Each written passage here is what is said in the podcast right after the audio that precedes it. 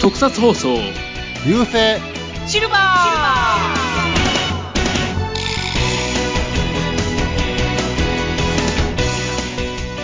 はい、こんにちは、フェザーです。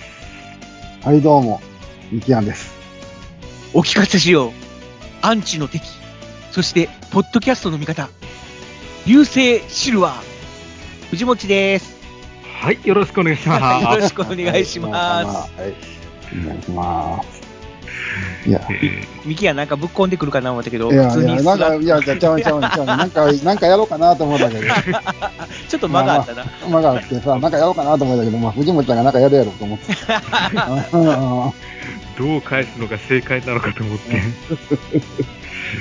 まあ、とりあえず、あの、我々映画見てきたんですよね。今回の話題は、えー今、絶賛上映中の、えー新仮面ライダーですね。はい。ねこの番組が配信される頃には終わってるかもしれないですけども。そうなんですけどね。まあ、今収録している段階では、絶賛公開中ということで。ですね。見てきたほやほやの状態でございます。はい。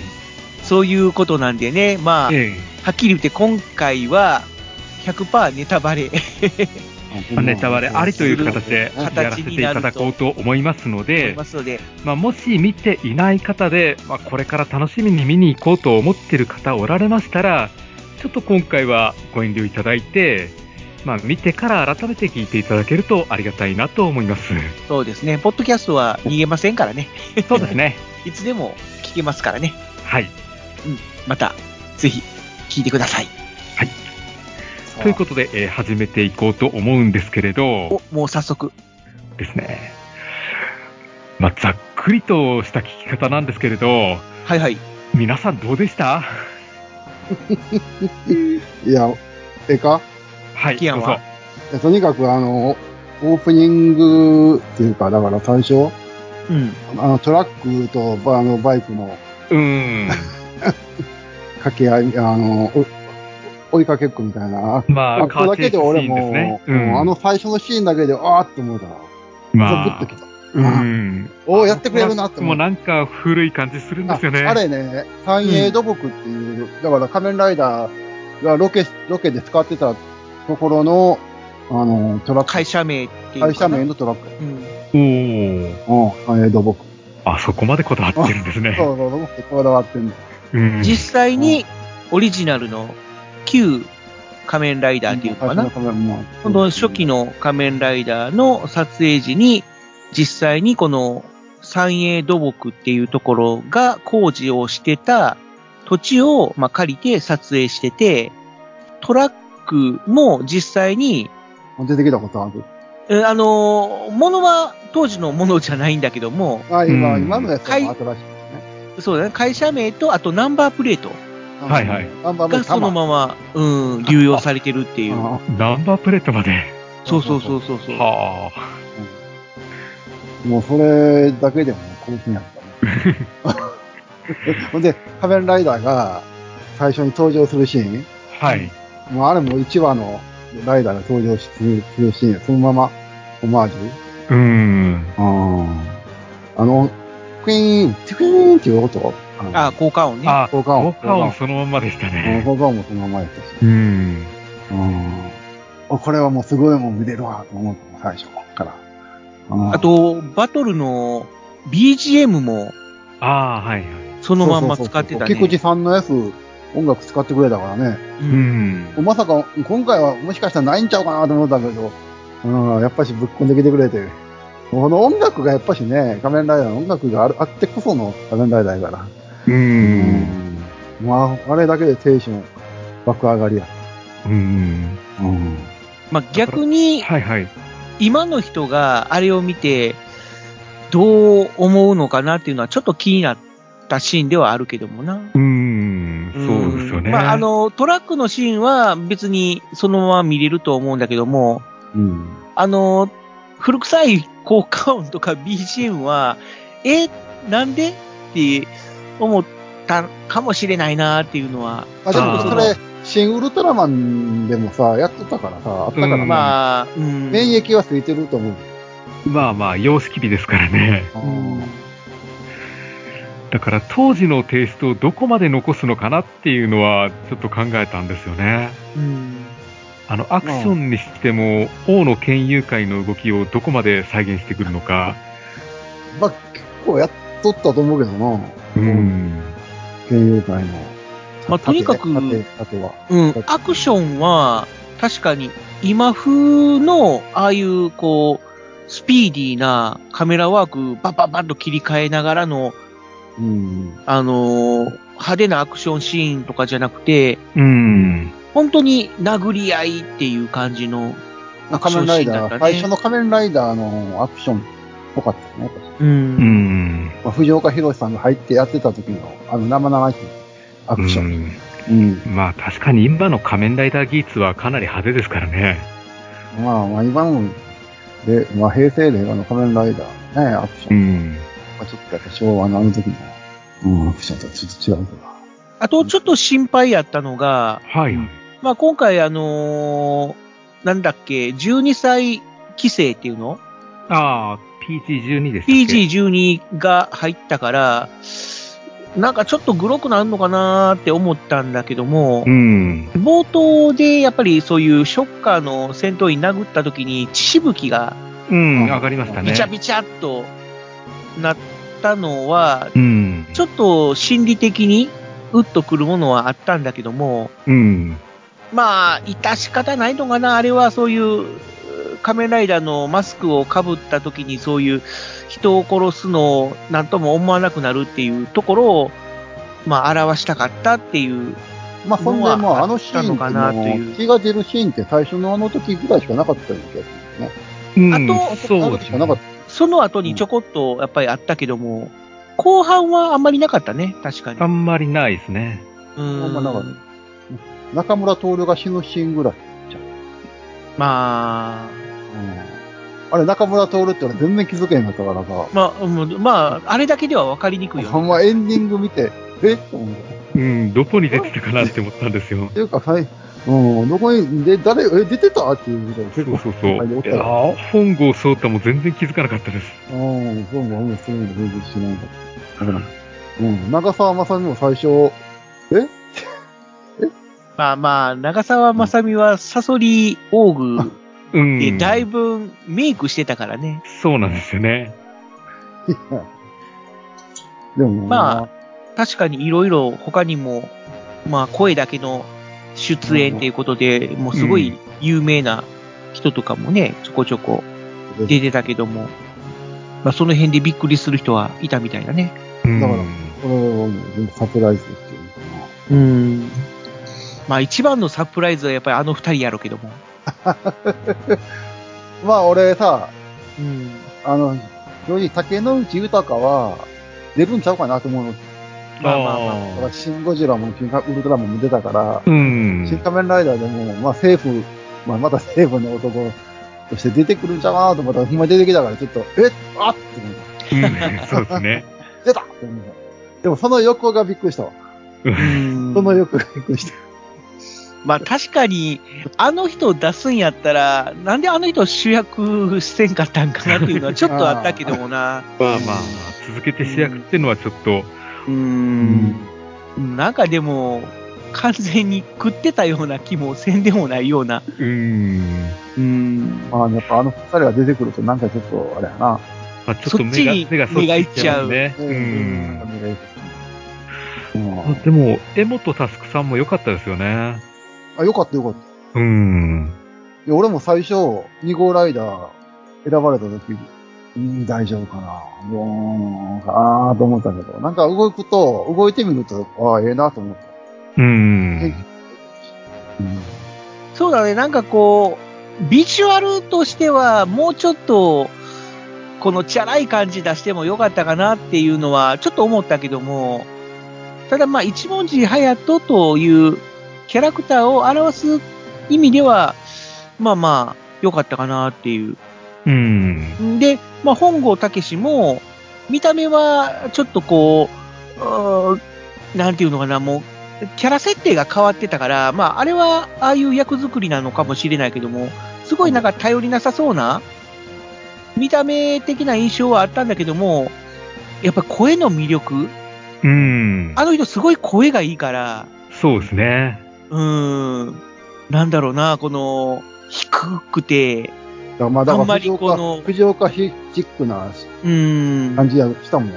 藤なんか岡さ、さんというより も、島田久作さんっぽい感じのああ、なるほど。声かなっていうのは、ちょっと思ったけども。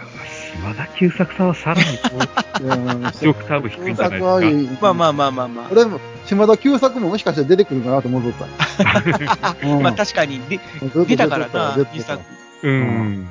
あとなんかね、なんかの役で出てくるかなと思う。怪人かなんかの役で出るかなと思うんだけど、今回は出てくるの。島田久作さんも興奮すると声が裏返るけども さ、今回の本郷武史もちょっと興奮すると声が裏返るっていう、ちょっとそういうところがあったからさ、あうんーとかって思った。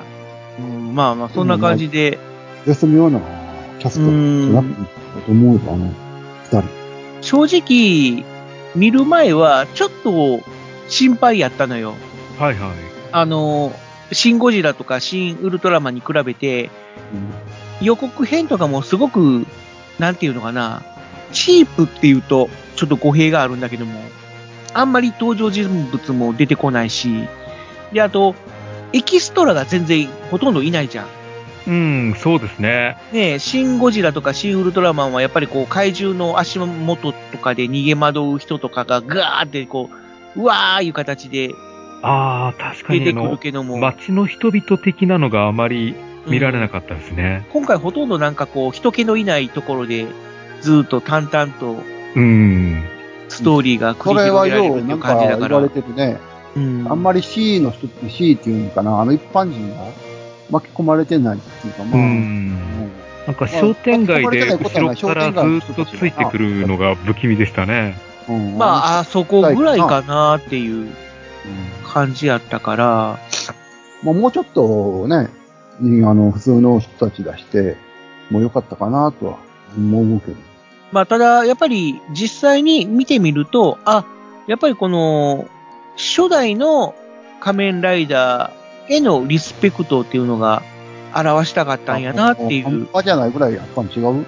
うんうんやっぱり、初代の仮面ライダーも、やっぱり、ウルトラマンとかと比べて全然予算がなかったからっていうことで、低予算の中で、なんとかドラマを作ろうとしてたっていうのがあったから、まあ、それを表したかったのかなっていう。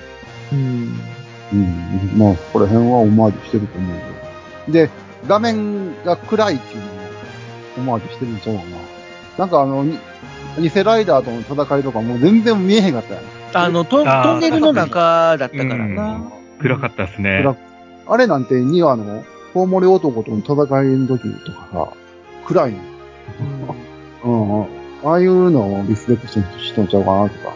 まあ実際、その、昭和の初期の仮面ライダーの時もかなり画面暗かったもんな。うん。で、あともう一つびっくりしびっくりしたというか、おこの演出やってくれたなっていうのがさ、怪人がタワー、あの、ライダーキックでやられた後、泡になって、うん。消えまあの、お、これやったんや、やってくれるんや。うんすね。うん。あと、糸、糸もあったらよかったけどな、糸でビューって、 やってるああもう一つのパターンの。こっちもやってほしかったなと思ったけど、まあ、贅沢やな。贅沢か、これは。ー。泡に関しては、うんちょっと思ったのは、やっぱりこう、溶解した後、せめてこの地面に、なんかこう、跡を残してほしかったなっていう。ああ、綺麗さっぱり消えちゃいますからそね。うそうそう。だから、泡がギューって、あのー要は、その、死んだ後に泡になって消えていくんだけども、やっぱり、こう、地面が濡れるとか、なんかそういう演出も欲しかったけども、泡が消えたら、あ、泡が消えたら、綺麗さっぱり元の地面に戻るっていう、う。ん。うーん、のはちょっと違和感あったかなっていう。あそこなんとかできんかったのかなっていうのはちょっと思ったんだけど。うん。まあ、うん当時は段階的になくなっていってたやんか。この、いきなりこう、シューッと泡になって、なくなるっていう感じじゃなくて、まず人間のシーンが描かれて、その後こう、泡になるシーンが重なるっていうのうん。で、こう、スストップモーションみたいな形で、だんだん画面が切り替わっていくっていう感じで、その演出が時間の経過をこう一気にギュッと短縮したっていう感じに見えてたんだけども、今回は本当に一瞬で泡になって、一瞬で消えて、あとはもう何、なんか後も残らないっていううん。のが、うーんっていう、せめて後を残さないんだったら、泡を飛び散らかしてほしかったな、みたいな。ああ、なるほあこう飛んでいったらさ、残らないっていうのはわかるんやけど。ど。うん。うん。うんまあまあ、それぐらいかな。ですね。まあ今はそういう技術が発達してるから、うんそれぐらいできると思ったんやけどもなーっていうのはちょっと思ったかな。まあただ、そういう、うー泡になって消える跡形も残さないっていうのは、まあ確かに、あここ再現してくれたんだっていううん。のは思ったかな。うん。もう、ああの、ああと、その、全体的なうん。雰囲気、その、いっぱい人が出てくるっていう感じじゃなくて、もう、なんていうのかな、主要人物がもうほとんど本郷武史と緑川瑠璃子二人。の二人のロードムービー的なうん、そうですね。ストーリー展開っていうのが、うーん、これすごい個人的な話になっちゃうんだけども、え昔ミキアンと作った超講師シグマイザーっていう作品があ って、ちょっとそれが脳裏に浮かんだ。えうわ本当に、本当に個人的な話。それはごめんマジで。まあ、俺ミはキアンにはわかるけども。俺は全く浮かべなかっあ、そうなた。んごやめ。んな、俺。ごめんな。あいや、なんか、うんその時の雰囲気が似てた。雰囲気っていうか、その、もともとミキアンが考えてたのが、もっと派手ないっぱいキャラクターが出てきて、うん。で、えー、こう、戦うみたいな感じの原作やったのを、あの時、ラジオドラマに、ラジオドラマというか、オーディオドラマに、ああ、はいはい。うんちょっと、ちょっと、ドラマな。にする際に、やっぱり役者さんがそんなに用意できないっていう。 まあ、いわいわゆる声優というか、まあそのメンバーがそんなにもう10人もいないような、他のそういうサークルの人たちに手伝ってもらって、初めて7人とか8人ぐらい集められるような環境だったから、その中でなんとか話を進めていかないということで、あえてそういう 主人公とヒロインの二人の逃避行みたいな感じのストーリーにしたんだけども、うん。うん、ああ、なんか、 そう。安野さんもそんな感じにするんや、みたいあな。 のあのさ、うん。新仮面ライダーが発表された時にさ、安藤さんが、あの、作った PV あったやろ。うんうんあれ最後に、あの、本郷武史とルミ子が二人乗りでビューっと海岸沿いを走っていくシーンで終わったよ。うん。まあ。あれ。で、岡田さんが、うん。岡田敏夫な岡田敏夫うん。さんが、ああ、この二人の物語を作りたんやなって言ってたうよ。んうんうん。うん。じゃあ、まあ、まさにその通りで、あの二人の物語やったなと思って。うん。うん。まあ、あのー中盤ぐらいまではそんな感じだったな。うん。で、やっぱり、一文字隼人が出てきてからは、どっちかっていうと、原作より、そうやな、原作より、うん。原作っていうと変やな、あの、石森、まあ、あの、石石森森章章太太郎の郎の漫画版バージョン。う漫ん画バージョン。に酔ったなっていうう。ん。まあ、見よったね。うん。確実に見よった。うん。だから、それまではどっちかっていうと、テレビドラマ版にだ、からね、あの、すごくオマージュを戦いとか、コウモリ男の戦いなんて、まさに、うん、テレビの。うんテレ、ビなんか、、そっちの方もう、に寄ってたけども、一文字隼人が出てきてからは、この漫画版。漫画バージョンで、だから最後は、本郷武史と一文字隼人のお話みたいな感じに、まあね、うん、シフトしていったから、それで、緑川瑠璃子は退場みたいな形にあ、じゃあ、したのかなってういう。ん。まあね、まああれはちょっと衝撃的やったよね。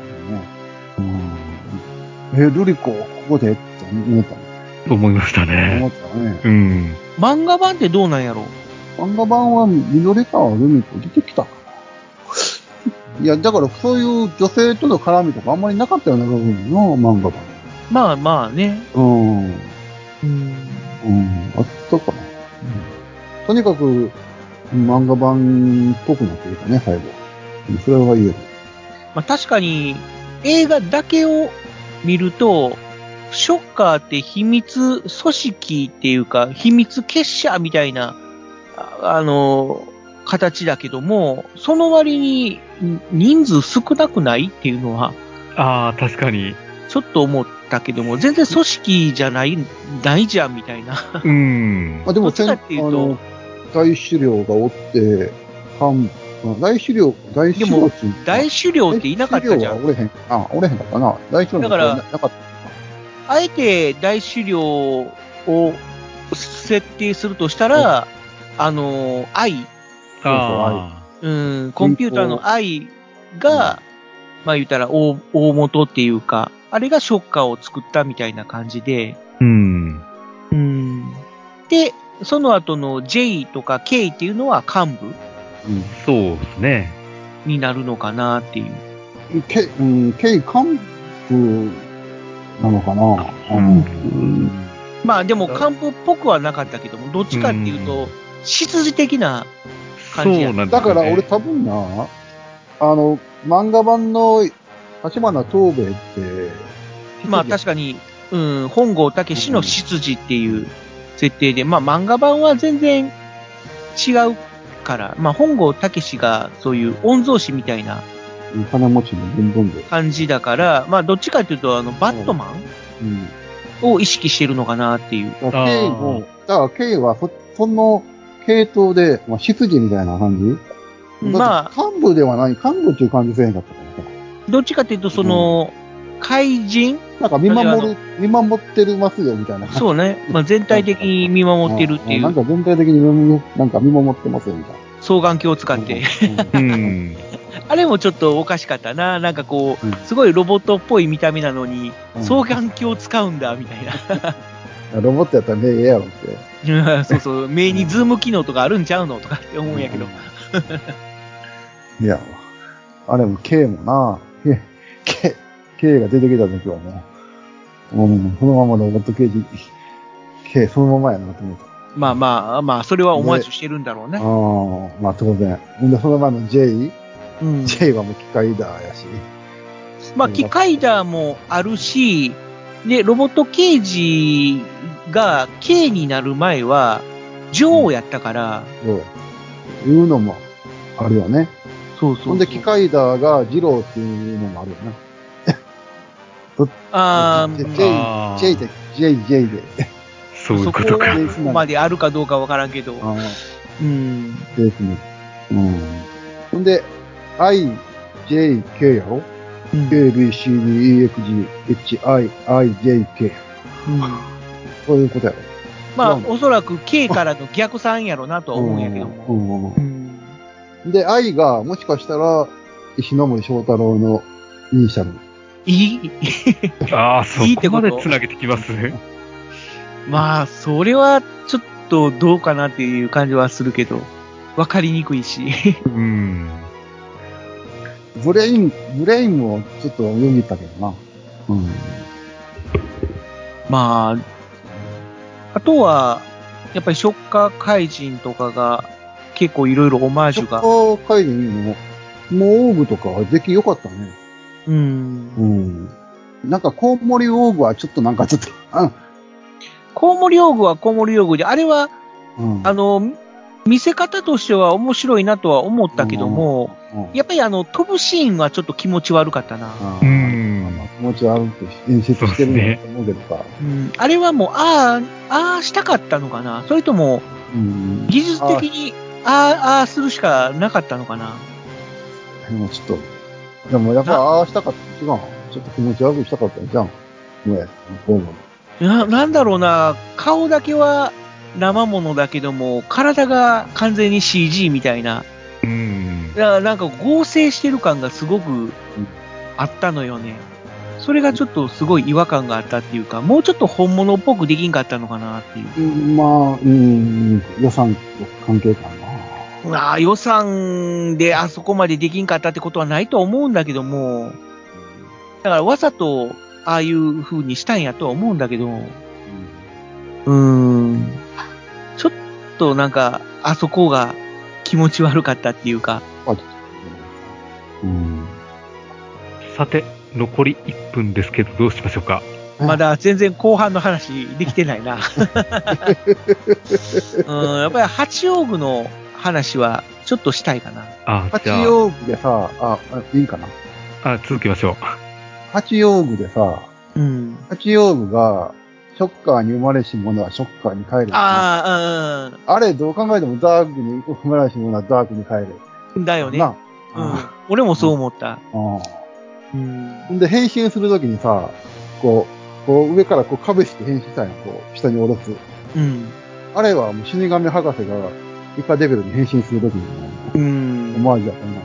まあ、それもあるし、うんあと、で、やっぱ名前や。うん、名前な。ヒロミ。うん。ヒロミはもうどこ、ど、な、島田陽子さんの。まあ、実際にみのりかはルリコの親友っていう設定で、で、テレビ版テレビ版って言うたら変やな。あの、初代仮面ライダーの時は、まあ、仲間みたいな感じで、で、途中で、その緑川ルリ子が、まあ、本郷武史の退場とともに、まあ、フェードアウトうんしちゃって、で、その後、まあ、正規ヒロインみたいな形で活躍するんだよね。うんで、あ、ヒロミ出してきたんやっていうのは思ったかな。うん、うん、俺も思ったん。ここで出したか。でも、クモオーグもよう、できてたよね。うん。うんいや、まあ、全体的に、うん、よかったよね。うクモオーん。グ。あ、クモオーグじゃない。八王子。八王子の戦い、俺もできてたと思う。八王宮をやったあの、西野七瀬さんっていう人が、元乃木坂46うん、の、まうんまああ、メンバーっていうことで、だから、新ウルトラマンでも、その元ちょっと桃黒だけどな。もも、ももクロのあの人あの子が出てきたけども、結構そういう元アイドルの子がええ仕事したなっていう。ええ仕事してる。ああ、 なるほど。うんええ仕事してるね。ああ、ええ仕事してた。うんちょっとキルビルっぽい雰囲気もあったしね。うん、ありましたまあうんね。まあ、あれは多分キル、キルを意識したのかな。やっちまいなーって言ってそうな。うん。あとは、超大具。うん。まあ、最後の大ボス的な。森山未来さんの身のこなし方はさすがでしたね。あうの、んランブ、ランブ踊って、ランランブっていうのなんか踊っ踊、踊りのシーンあったやんか。う。うんん。うんあれ、あの人が実際に、ああいうのやってるのそうですね。うん。だからもう、綺麗、まあ、超、超、まあ超やね、から、こういうのやっぱり綺麗な。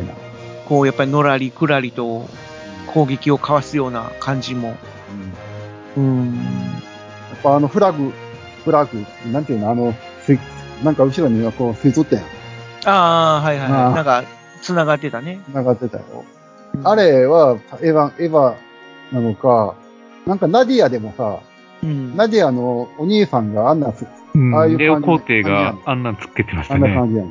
うん。あ、でも、どっちかっていうと、こう、糸っぽい感じもしたよな。うん。だからあれはまあ、眉、眉っていう感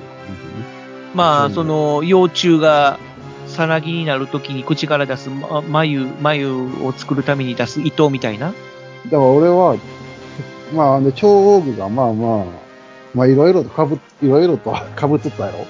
そうね、なんかこう、超王具に変身するときに、こう、し額から、この、口っていうのその、超独特のあの、くるくるって巻いた口みたいなのが、ニョニョニョって出てくるシーン見たときに、あ、最初は、稲妻の原作版かな、漫画版かなっていう、 思ったけども、まあそっから、こう、仮面を被ると、仮面ライダー0号って。で、こあのれ、しゃ仮面あ、れさ、ライダー0号っていうのも、その仮面ライダー V3 が企画される時に、一応仮面ライダー0号みたいなのがあったらしいね。うーん。だからその名残としてダブル台風はいはいはい。が V3 にそのまま移行されたっていうのがあるんだけども、その仮面ライダー第0号もなんかダブル台風みたいなつけてたしね。まあ見た目とか色は全然違うんやけど。見た目は稲妻っぽかったけど、実際あれ、シャドームーンを意識したっていうか、あ、うん、なんか言ってたね。あの、デザインした人が、シャドームーンを意識してデザインしたって書いてたから、だから全体的にシルバーっていうのうん。うん、そんな見た目、えーっていうことらしいよね。だから、黒に対してシルバーっていうのは、あ、確かに、あ、そういうことかっていう。うん。 なるほど。うん。なんか本当にいろんなオマージュを詰め込んだんやなっていう。だね。でもそれを全部わかるのがオタクの特権というか、まあまあまあそういう、普通の視聴者よりもそういうところで、まあまあまあねうーん、面白さを見出せるっていうの。だから多分、何も知らん人が行くと、そういう新ウルトラマンとか新ゴジラを面白かったから、じゃあ新カメライダーも面白いだろうと思って見に行くと、ちょっと肩透かし食らうんかなっていうのはちょっと思ったけども。でも、まあまあ、一般人、一般人って言ったらおかしいけどさ、まあ仮面ライダーはあんまり知らへん人が見に行っても、まあ面白かったっていう意見もあるしな、うん、結構あるし。じゃあ多分な、ファンだけやねん。P の方は。P なのはファン、ファンが大体 P やねん。うん。だかピーってない。ら 3P、3P の P や あああ、そね。うんか。うん。ほんで、まああんまり知らへん人は3が多いと思うで。おあ、まあまあ、うんそうだね。あ。うん。うーん。だかもうらほんまに知ってる人間はもう、うんああ、ちょっとなってこればっかりは、そうね、まあ、の方が多いんかうん。なって思だうから、新ゴジラも、新ウルトラマンも、どっちかというと、安野さんっていうよりも、まあ、樋口さん。樋口真嗣さんのうん力が、ちょっと及んでたかなっていうのがあんのよね。うん。で、今回の仮面ライダーは、樋口さんが絡んでないのよ。なんであなあ、そうですね。ほんで、今まで樋口さんっていう人は、その映像的な面もそうなんだけども、人間関係とかもまとめ役やったのよ。うん。で、安野さんが、まあ言うたらああいう人やんか。で、実際にこう作る人がいて、で、その人が安野さんこんなんでどうですかねって出してきたやつを、ことごとく NG にするみたいな、まあ、パターンやったんだけど、それを樋口さんがなだめてたのよ。うんまあまあまあまあみたいな形で。だけど今回、樋口さんがいないから、もろバチバチやったよね。 そうですね。あれ、これさ、もし樋口さんが監督で、脚本、だから、この、総監督とかは安野さんやったら、新仮面ライダー、まあ、またちょっと違う、全然違うもんになってたよ。ね。うん。うんそうね。だけども、多分、安野さんは、仮面ライダーに対しては人一倍思い入れが強くて、ゴジラとかウルトラマンよりも思い入れが強いから、新仮面ライダーは一人で作りたかったら違うわな。一人でって言ったら変やけども。俺が作りたいっていうのがあったんじゃないかな。うん。うん、感じやったかな。うん。だからスタッフロールとかでも、安野監督の名前すごい出てるもんな。うん、出てましたね。そう監督だけじゃなくても、なんやろ、こう、脚本とか、うん。あと、うータイトルモーションアクタロゴーみたいのもやってませんでしたああープロモーション映像 A、B の演出とか、予告編の、まあ、制作、あと、ポスターデザインとか、なんやろなうん、本当いろんなところに、あんの、モーションアクタ名ーもやって前るが。あモーションアクターモーションアクターに関しては、ウルトラマンとかもやってたらしいけども。あ、やってた、やってた。だかうら、んうんうん。何をやってたんやろガイダーキックかなそらまあ CG 部分の、あれなのかな。うん。うん。あ何せ、うん。まあ、安野さんが撮りたいものを今回は撮ったっていうことね。うん。なので、正直、ウルトラマンとかゴジラに比べると、ちょっと興行収入的な面では、まあ今苦戦してるみたいなのね。うん。うん、ただ、これから、まだ終わってるわけじゃないから、うん。ここからどれだけ盛り上げられるかなっていうところも、だかちょら、あっとの、勝負どころかなっていう。ゴジラは100、100億いったんかうん、ちょっと細かい数字はわからんけあ、ど。わからん。仮面ライダー、ウルトラマンは50億ぐらいかな。うんうん。今のし仮面ライダーが、まあ2い週や、間、まだ、 2週間ぐらいか。うんまだ出てないけどもで。今んとこ、うん、ぐらいかな。10億ぐらいかな。まあ正直俺も劇場版いたけども、ガラガラやったからな。そううん、俺のところはね。最初行った時、えっ、と、2日目かな。2日目。うん。 2日目行った時は、まあまあそこそあこ。で、そう次なんやの、次の日曜日も行ったよな。うん。次の日曜日の日の方が多かったっちへゃえ。ううん。うん。結構入ってたで。うんう。うん。ん。いや、まあちょっと話的に落ち着いたんで、まあそろそろ切りますか。締めの方向で。うん了解です。うん。あとなんかこう、言い残したこととかはあるまあ、あとはあれかな。から広げない方が、あるんうん。で。うん。まあなければ、まあまあまあまあまあ。とにかく面白かったっていうのはもう、いえ。そうね、ちょっと、俺としても、うん過度の期待せずに見に行ったんで、うん。そういう点では良かった。うん。これでめっちゃめちゃ期待して行ってたら、ええって思ってたかもしれないけど、うん。思ってたよりも良かったなっていう。ああ。うん、うんなんかこう、オマージュもいっぱいあったし、こう、やっぱり、子さん不安がにやりとする部分がいっぱいあったから。で、あとはその漫画版をこれだけリスペクトしてる仮面ライダーっていうのはあんまりないから、ううん。ん、あったとしても、ちょっとおどろおどろしい感じになっちゃうから、そういう点では、そこまでグロくなくて、見やすかったから、うん。よかったなーっていう。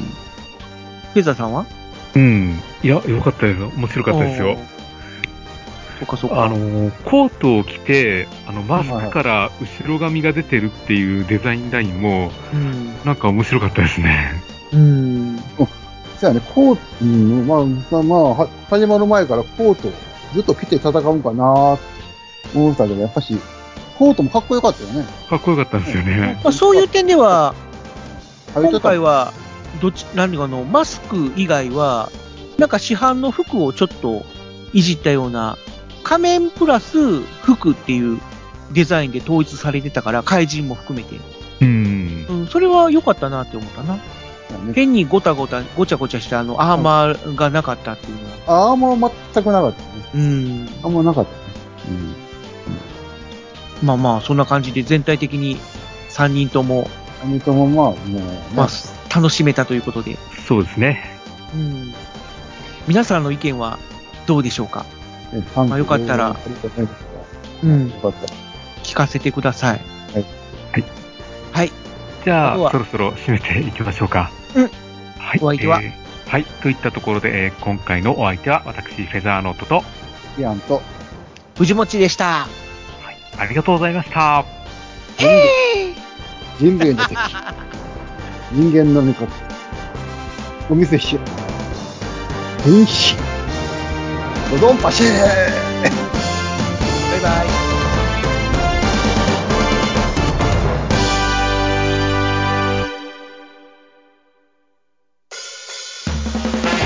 特撮放送流星シルバーでは地球人の皆様からのメールを募集していますツイッターからは「ハッシュタグ流星シルバー」流星は漢字シルバーはカタカナまたはシーサーブログのメールフォームからどしどしお送りください。番組の感想や話してほしいテーマ取り上げてほしい作品など思いついたことがありましたら何でも送ってみてくださいよろしくゆき